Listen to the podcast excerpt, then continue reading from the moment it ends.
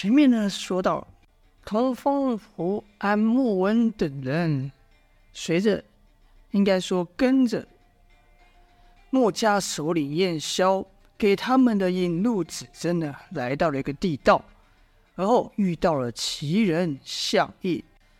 而要说，应该说要说明白项义和燕萧之间的关系呢，项义就说必须从头开始讲起，便讲了一段关于他祖先的故事。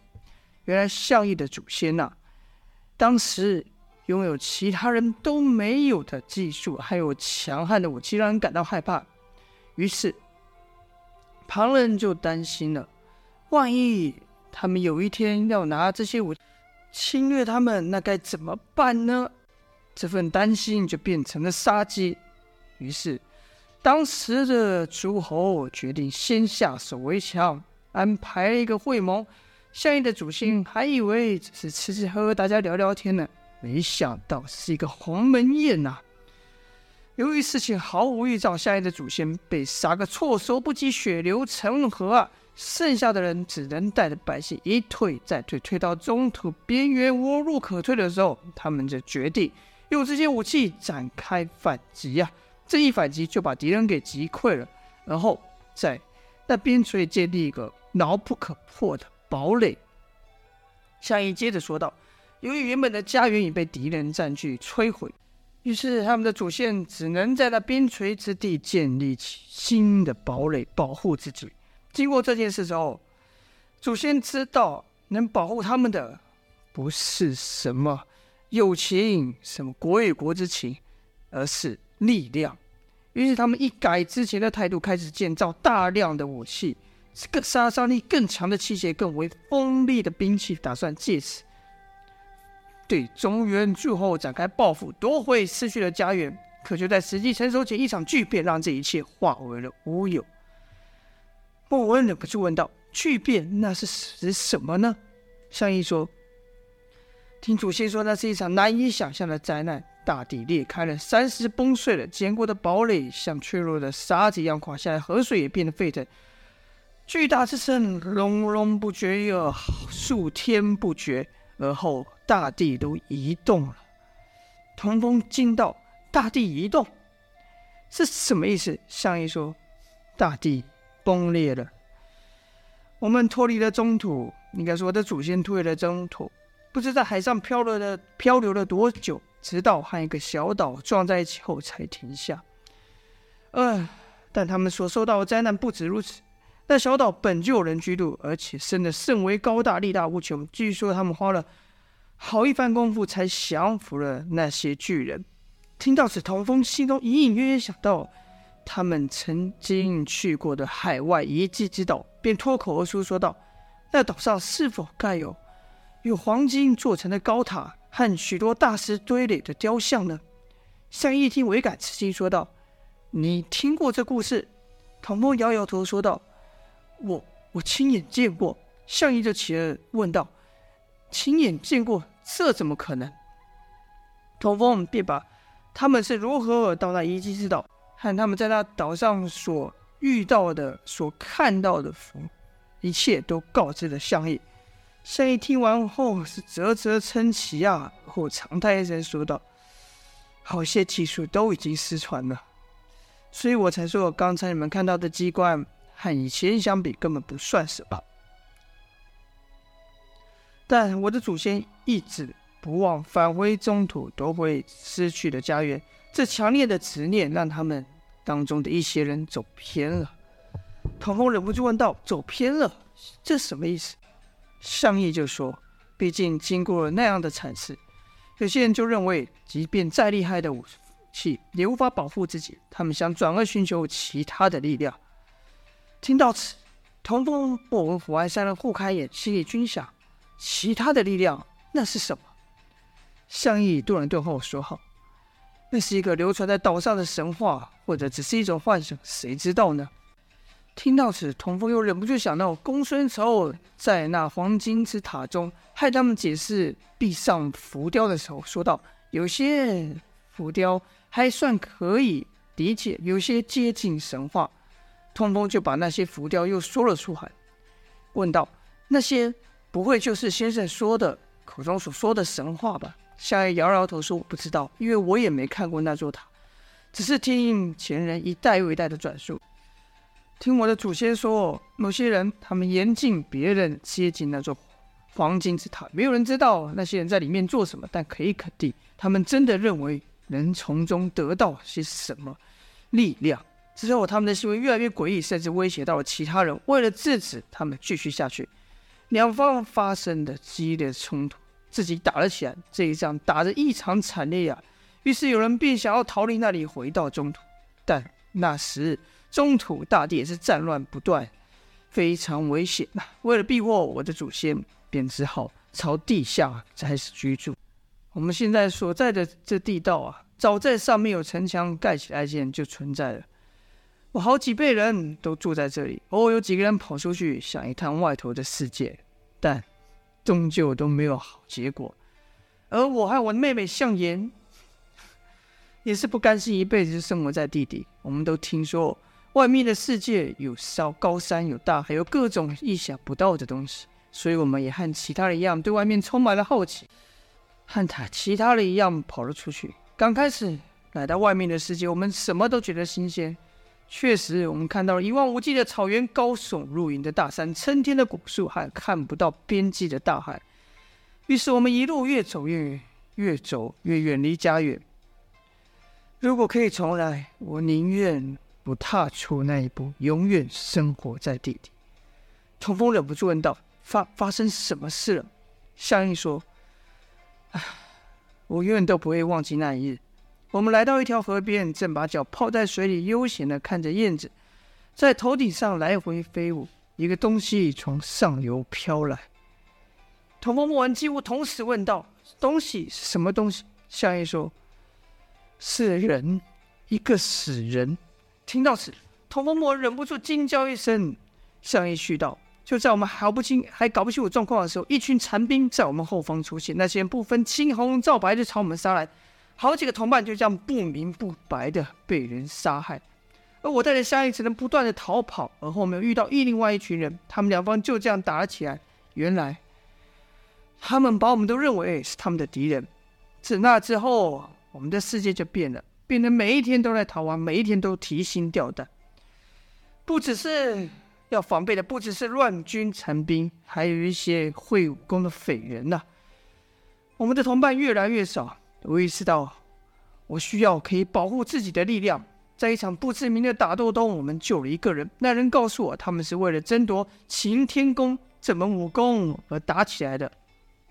我心想，要是我也会武功，我就有了保护同伴的力量，我也可以保护相爷，不用再这样一直逃跑了。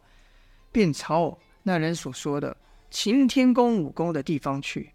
童风忍不住问道：“但，但……”其实你们当时还不会武功啊，这样岂非是玩命吗？相爷说道。可当时我们也没有别的选择啊。而你说的没错，我们也确实差点因此而丧命。要不是他出现的话，相义说到此，看了一眼燕霄，莫文和陶夫忍不住说道：“先生出现救了你们吗？”相义点了点头，说：“是的。要不是他出手救我们，把其他人击退。”只怕我们已经死了，但当时我也拿到了那本擎天弓的秘籍，我也担心他会像其他一样对我们下手。莫文说道：“不会的，先生绝不是这种人。”相爷说：“没错，你说的没错，他确实不是这种人，因为他根本不是为了擎天宫而来，他只是听说这一带不太平，许多武林人士因此丧命，所以来一探究竟。他从以前就是这么爱管闲事啊。”除了救我们，他还答应说要带我们回家。听到此，莫文突感事情不会那么顺利，便说：“但你们没能平安的回到这里，是吗？”相义沉痛的点了点头，说：“我好不容易得到那本秘籍，而他又是会武功之人，自然的我就求他教我练这擎天功。正如我之前所说，擎天功是一门接近死亡的功夫，遇到的危险越强大，能。”突破后得到的力量就越强。我和向远突然学会了这门绝世武功，自然是兴奋不已。而这一路上又有大大小小的争斗，越凶险的我们越去打，越打我们功力越强。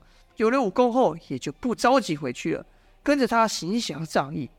那段日子好不痛快啊！我视他为此此生好友，而项严呢，更是对他倾心，两人还互许终身。后来他和我们说他是墨家人，和我们说了他的理念，他希望能实现一个人人互助互爱的太平时代。我们相信了他，就像你们相信他一样，尤其是项严。我们和他一起守城，一起上战场，一起并肩作战。擎天宫在战场上有着意想不到的奇效，每经历一场难关，我们的功力就会突飞猛进。童风听到这才明白，为什么自己每在濒死之际都会爆发一股极强的力量。原来这才是擎天宫真正的威力。就听项义续道，但不是每一次都能渡过难关的。前面说了，擎天宫是一门接近死亡的功夫，练这门功夫也就代表了。你一半的脚已经踏入了死亡之地，在一次混战中，项严呐就受了重伤。当我们赶去时，项严已经身中不治了。他临死前都还握着他的手说：“我来不及看到你说那太平之日，但我相信你一定会成功，你一定会成功。”而我们都答应了项严，一定要终结乱世，实现太平。项义学着项严的语气说出最后那段话，那每个墨家子弟都深信不疑的话，那为每个墨家子弟都为此奋战献出生命的理由。墨文小心的问道：“你你恨先生吗？”项义苦笑道：“我们要恨他，何必让他服下不死丹呢？我不恨他，那是我们都做的选择，那是项严的选择。我也和他说过，要是借助我的力量。”我可以帮他制作更多的、更具杀伤力的武器，帮他打赢每一场仗，但他拒绝了。他说他要以他的方式去实现所谓的太平。说到此，项义摇摇头，而后对燕霄说道：“看来你的方式不管用啊。”而童风是第一次听到不死丹，便忍不住问道：“你说你给先生服下的东西叫不死丹，那是什么东西？”项义越感意外的。反问道：“这世上有五件传说之物，你们不知道吗？”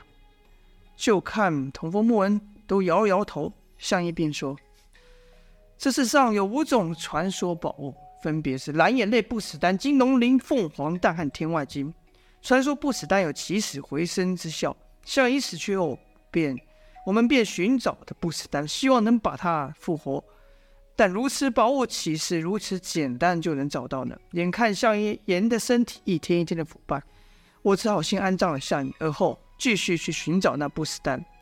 他则劝我打住，说那东西只是神话，未必是真的。但我听不进去，我一心只想要救活我的妹妹，一心只想找到不死丹，希望项爷能重新活过来。这一找就花了我数年的时间，我不但找到了不死丹，还找到了天外金。你们说谁是对的呢？这时莫文想起项义啊，光凭着兵器就能认出他们的身份，便忍不住说道：“难道我手中这把剑就是天外金所做吗？”项义伸手接过了燕霄的穿云枪，一按枪上机关，穿云枪立刻从一个短棒变成一丈三尺八寸的长枪，而后又一按机关，穿一枪竖着又缩回成一根一根短棒。跟着项义说道：“不只是你的剑，你们手上所有的兵器都是我打造的，都是我用天外金所打造的。”童风就说：“原来是你一直在帮忙我们，可我们怎么从没听先生提起过呢？”项义说：“因为我们俩的理念不太相同。”童风就说：“不太相同，这什么意思？”项义说。尽管我不认为他的方式能够带来太平，但我仍选择相信他。每次他来讨找我，和我说上面的变化，离他实现天下太平的日子又进一步的时候，我也选择相信他。